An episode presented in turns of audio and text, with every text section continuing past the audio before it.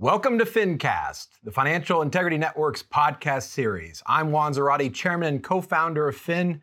Welcome back. On this episode, we talk about 2020 trends to watch, and we talk with three of our great Fin experts. So listen up. Why isn't the administration moving harder on sanctions? There's more of a military solution to this than most terrorist financing issues. Organizational structures as a key component for helping to develop confidence. White knights of illicit finance are a myth. They don't really exist. It's a direct attack on the on the money laundering vulnerability. President Putin's reaction to any of these allegations in the past has been proven. With us are Eric Lorber, Gail Fuller, and Tommy Iverson, three Fin vice presidents, three former senior Treasury officials, and I would say not only three great colleagues, but three great experts in the space of financial integrity. What we wanted to do with you today is talk through some trends we're watching and monitoring for 2020, things we think you might want to keep an eye out for, and to get some insights from some of our great experts who are working with clients around the world to better financial integrity. Guys, good seeing you. Good being with you. Thanks, Great Juan. to be here, Juan. Um, let's start first with uh, giving the audience, maybe from each of you, one sort of key trend, key sets of issues that you're going to be watching. You think uh, the the audience needs to be aware of for 2020. Eric, why don't we start with you? Thanks, Juan. Um, it's great to be on the podcast again. Uh, happy happy to be here with uh, my colleagues Tommy and Gail. In terms of a specific trend that I'm watching, um, I'm watching sanctions and shipping. Uh, I know that there's been a lot of activity uh, by OFAC, by the State Department, and by other U.S. governmental agencies over the last few years, especially in the last year, targeting shipping. But what I really think you're seeing is this coalescing around the idea within the US government that shipping is one of these really key nodes in the same way that financial institutions were, are, and were uh, a few years ago, where you can do limited sanctions targeting in ways that have outsized impacts. And so I don't think it's any coincidence that over the last few months, you've seen a number of significant actions taken against shipping companies or entities that have been heavily reliant on shipping companies. Right here, I'm thinking of the September designation of COSCO Dalian and COSCO Dalian Management. And everyone was paying close attention to this designation when it came down. These two entities were designated in part for providing services uh, for or, or transporting Iranian origin crude. And Eric, these are Chinese uh, entities. These are chi- major Chinese entities. In Yeah. fact, Da- uh, COSCO, the parent company, which was not designated as one of the world's largest shipping companies. Um, and there's a, been a major focus both in terms of designation activity and advisories over the last year on this shipping space. Um, I think the reason I focus on this as a trend is as you see the administration search for ways to continue to ramp up pressure on Iran in the maximum pressure campaign, as you see the administration double down on its efforts to target the Maduro regime in Venezuela, they're going to figure out, try to figure out, and try to disrupt how these regimes are moving their resources around the world and they're going to focus on shipping as a primary means to do that. So if I'm in the shipping space right now, I'm thinking, wow, I need to have all my ducks in a row from a compliance perspective. And if I'm in the corporate space and I'm using shipping companies, I'm thinking I need to know who these shipping companies are, what they're doing, where their ships are going, and what my potential exposure might look like. And I think, Eric, just to put a fine point on what you said, I think the focus on shipping also gives uh, policymakers, folks at OFAC, the ability to focus on sanctions evasion, right? So it's another means at getting at typologies and ways that uh, corporate actors, uh, you know, illicit actors are trying to get through and around sanctions. It's also another way to um, find areas of convergence or nexus between programs. You mentioned Iran and Venezuela. You, I think we're going to see more and more convergence of different sanctions programs. And one way that that materializes is to find these nodes, uh, whether they be banks or shipping companies, uh, transport services, you know, money laundering uh, services that that provide that sort of ligament between actors, networks that are targets for the U.S. government. Yeah, I think that's right, Juan. And I'll actually add just one more point to that as well, which is I think US regulatory and enforcement agencies have really raised the expectations for compliance related to transportation companies and those doing business with them, right? So over the last year and a half, you've seen a number of shipping advisories in different programs, North Korea, Iran, right? So there's this level setting that's been increasing over the last year and a half and an expectation that goes with it to say, hey, here's what you need to look for, and you better do that. And if you don't, there's going to be some enforcement activity or some negative consequences that, that come. That's great. And if I can add on the the shipping, which This is Tommy Iverson, by the way. Tommy, just want the, the listeners to know you're Know you're a I am. podcast virgin. so this is your your inaugural podcast, and we're very happy to have you. This on. is my, my inaugural uh, broadcast, and it's it's great to be here.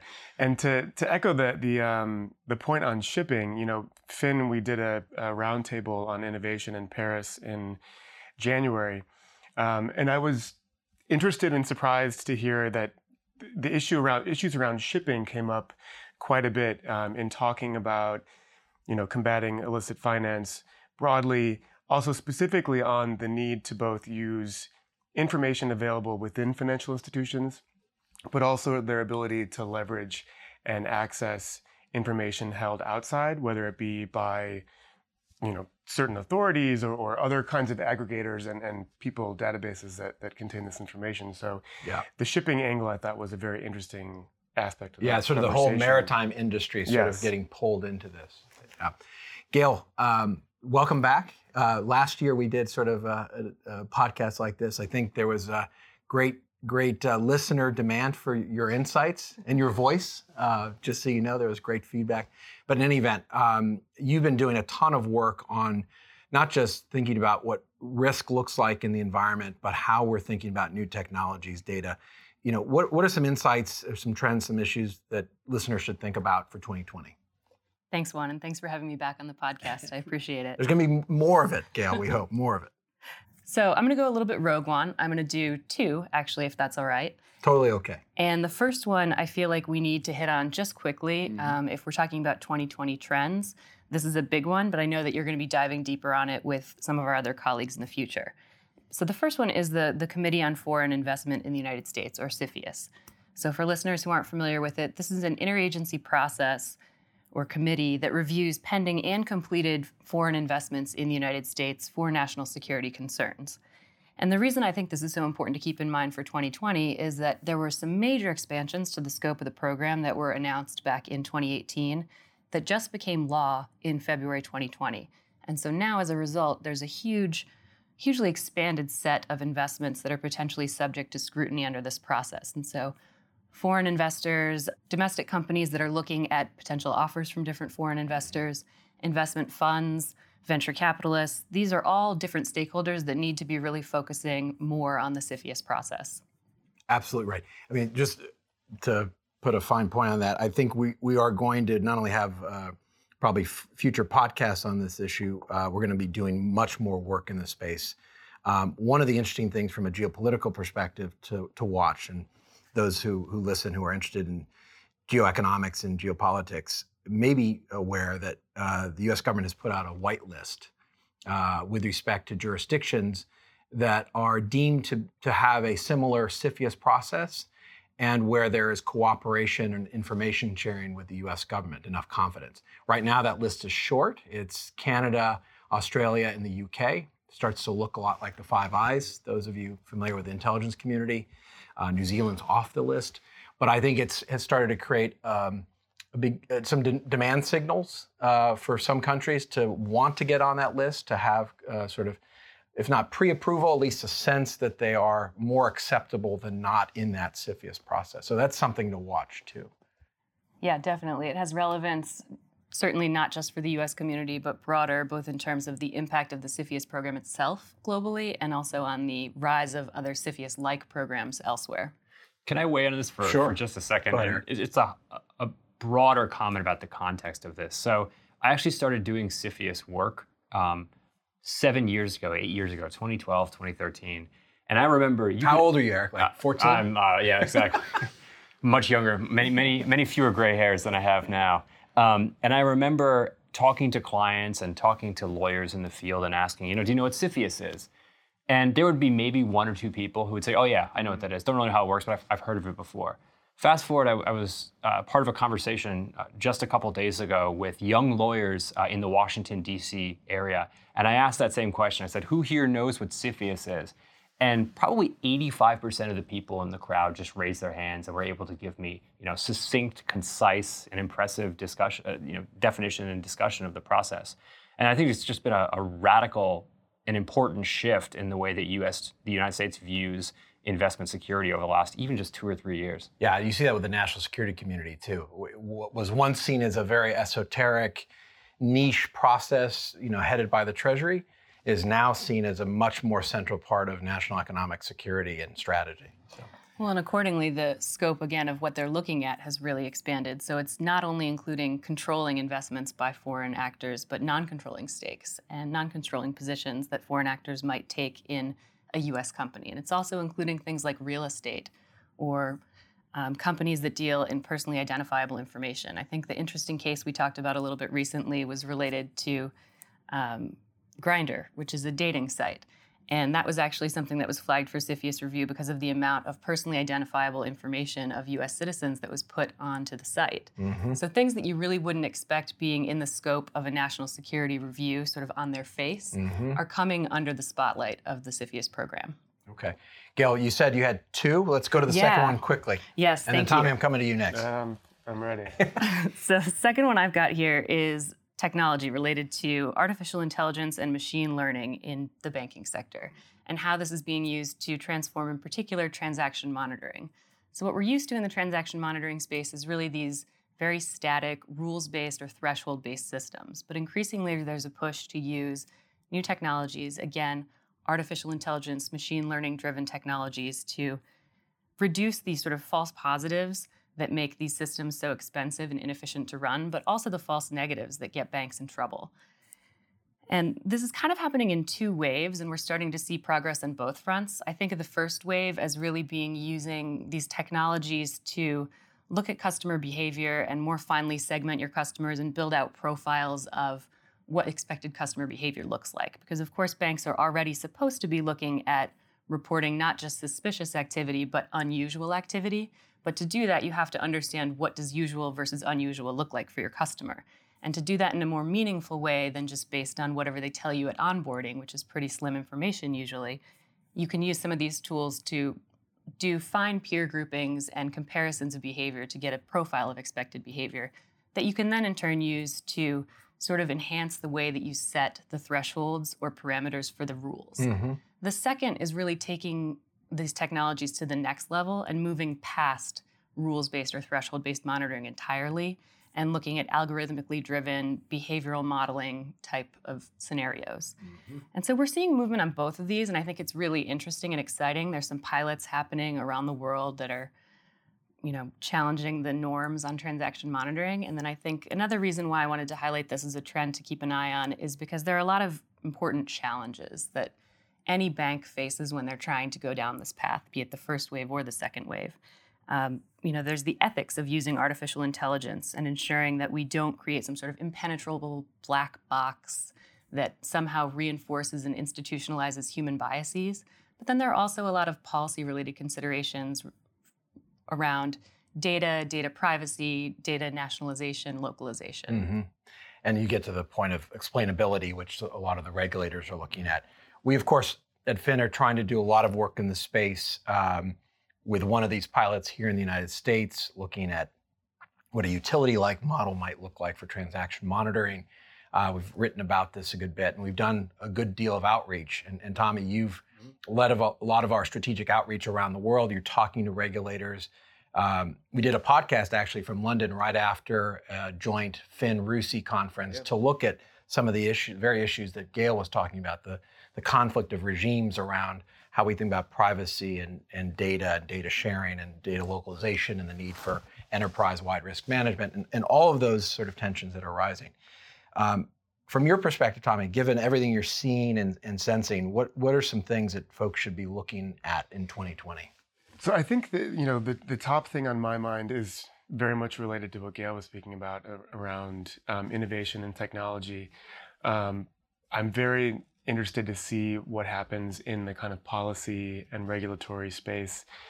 You know, especially with with certain key jurisdictions and financial centers that have for a number of years, you know, been sending very positive messages around, you know, openness to um, innovation and welcoming um, application of new technologies, so long as it's responsible, and um, sending messages of you know wanting to have an open dialogue and communicate around these things. You know, I think we're getting to a point where there really needs to be more kind of action behind that.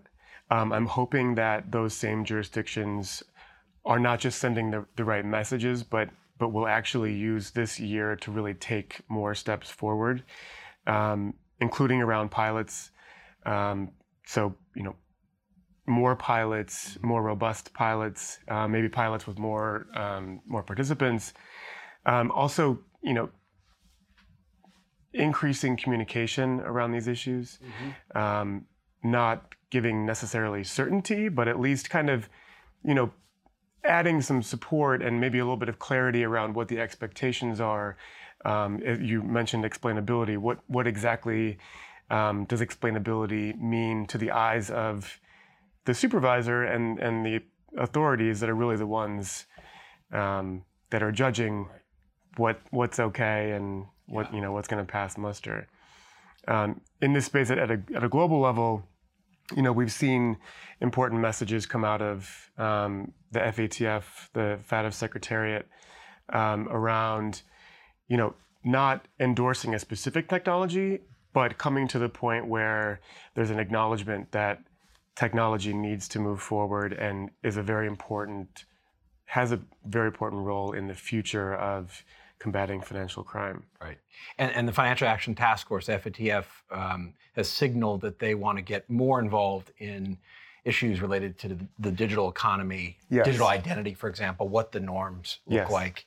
Um, so I, I, think that's really interesting because they're they're stepping forward. We saw the virtual asset interpretive note last year. Mm-hmm. So FATF really beginning to push the international standards. And then, as you said, Tommy, the regulators and jurisdictions having to respond to what that actually means in practice. Absolutely. And, and the FATF, you know, a couple years ago already recognized the importance of public private dialog mm-hmm. across AML CFT issues.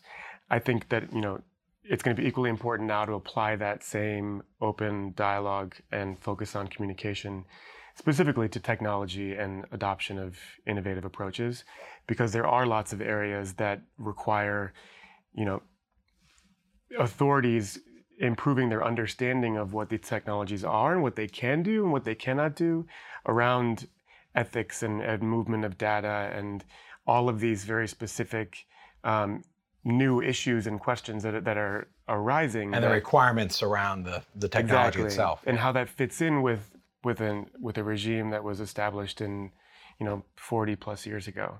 Exactly. So we're, we're right in the middle of the modernization of the AML CFT regime in both practice, given new technologies, mm-hmm. and in terms of regulatory scope. The, the, other thing, Tommy, I think is interesting, and, and you've pointed this out in the public-private dialogues, is not just the technology community being brought to the table and the communications there, but also the privacy Absolutely. community because of the issues around data, data security. Absolutely. Yeah. All right. Well, that, that's fascinating. I think we could go on for for hours on each topic. Um, but let's close out the podcast uh, with maybe a bit of a lightning round around a wild card. You know, what what is a what is something to watch in 2020? We're not talking about black swans because black swans in in theory are unknowable, right, Gail? Um, so true. It's so true. But the question is, what is what is something that could be disruptive or challenging? Uh, over the course of 2020 that people should watch that affects uh, the financial integrity domain that we care so much about. Um, Gail, I'm going to start with you. I would say that the US presidential election is a bit of a wild card um, because there's been a lot of ink spilled about the current US administration's intensive use of economic tools like sanctions, export controls, and tariffs. And while these tools aren't going to go away regardless of the outcome of the election, and particularly sanctions aren't going to go away, there could be you know, a certain shift in the enforcement environment or a certain shift by private sector entities about their perceptions of what the enforcement environment will be like or a shift towards back toward multilateral approaches as opposed to unilateral sanctions and tariffs. So I think that's something definitely to keep an eye on. Yeah, and I think one one element of that is whether or not the current administration, either before or after an election, decides they want to make deals in and around some of those uh, authorities, whether it's sanctions or enforcement actions or even criminal cases, right? And the, the, the deal making that goes around that, given the sensibilities of this president who sees himself mm-hmm. as a deal maker. So there's the deal making piece, and then there's also sort of the codification in law piece of, you know, we talked about the last time I was on the podcast about a year ago about Congress getting more and more involved in sanctions and how it's challenging in a way because it's more difficult to unwind a sanctions program that's been enshrined in law by Congress as opposed to something that's enacted through executive order like a lot of the other sanctions authorities. And so I think watching sort of what gets passed into law by the end of this administration also would be, you know, an interesting space. Perfect. Tommy, what do you think? Dare I be uncreative, but um, I, my thought is the coronavirus. Interesting. Um, specifically on the impact it's going to have on really everyone's ability to convene, but specifically for, for our issues, you know, subject matter experts and their ability to convene around um, international organization meetings, conferences, you know, the, the usual kind of fora in which experts can exchange views and also drive forward progress on either specific deliverables or really just general you know policy thought around all of the issues of uh, financial crime compliance. So I'm I'm interested, scared to see what it means for things like you know G20 meetings, um, APEC, um, all of the various expert conferences that happen regionally and, and, globally. Right, and of course you have the Chinese presidency of the Financial Action Task Force, which we're in the middle of.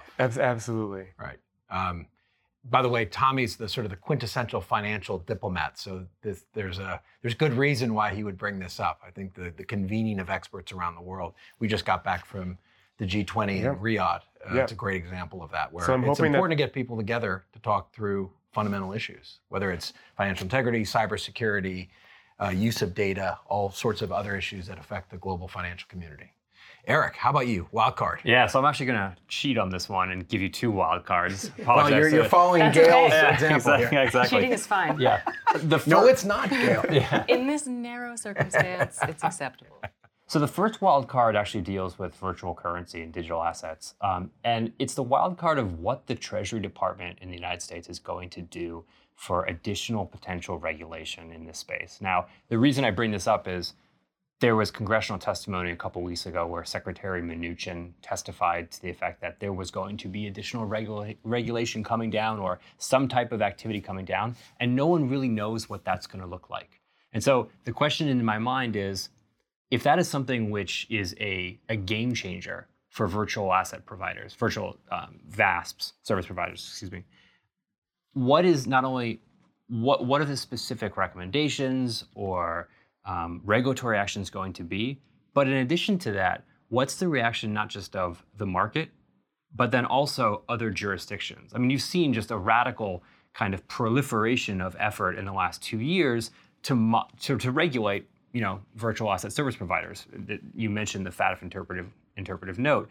But if the US does something which is pretty aggressive in terms of you know, prohibiting or restricting certain types of transactions with, with different, you know, different types of virtual assets, are other jurisdictions going to follow suit, or is it going to remain simply something that the U.S. alone is doing? So I think that's one interesting space to watch. Yeah, and I think, by the way, the uh, countervailing pressure will be from the technology company mm-hmm. companies and the the crypto exchanges uh, that won't want to see you know tighter restrictions and will make the argument that all of this will get offshored and will flee to uh, other jurisdictions that have lower regulatory barriers. Right? Absolutely. I think it's going to uh, be a push and pull back and forth, and it's going to be really interesting to see how that plays out. The second one, which is also something of a push and pull, though maybe within the US government a little bit more than between different private sector actors in the US government, is what happens with Huawei.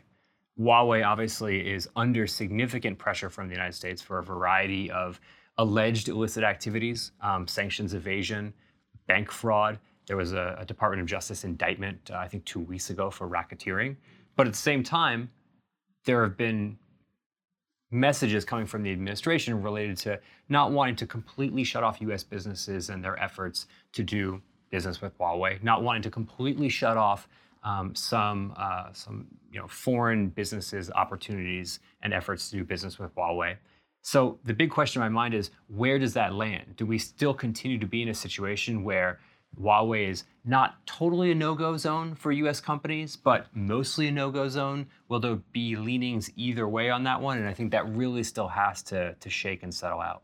It's also a question of how independent the enforcement actions and administrative actions are absent sort of the political decision making and deal making, right? And I think that's an interesting question where the contours lie with respect to Huawei. Yeah, that's right. Well, that's fantastic. I think we, that was a, that was a great spanning the globe of things to watch for and uh, and be on the lookout for in 2020.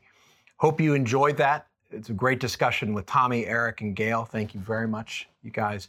Um, hope you enjoyed this podcast. We're going to have more podcasts in 2020, diving deeper into some of these issues, talking a bit more about the merger of the Financial Integrity Network with K2 Intelligence, which happened last year. We're going to bring in some experts from K2 to talk about their areas of expertise.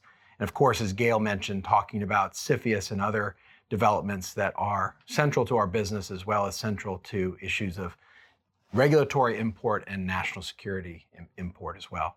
Thanks again, guys, for joining us. Hope you enjoyed this edition of FinCast. See you next time.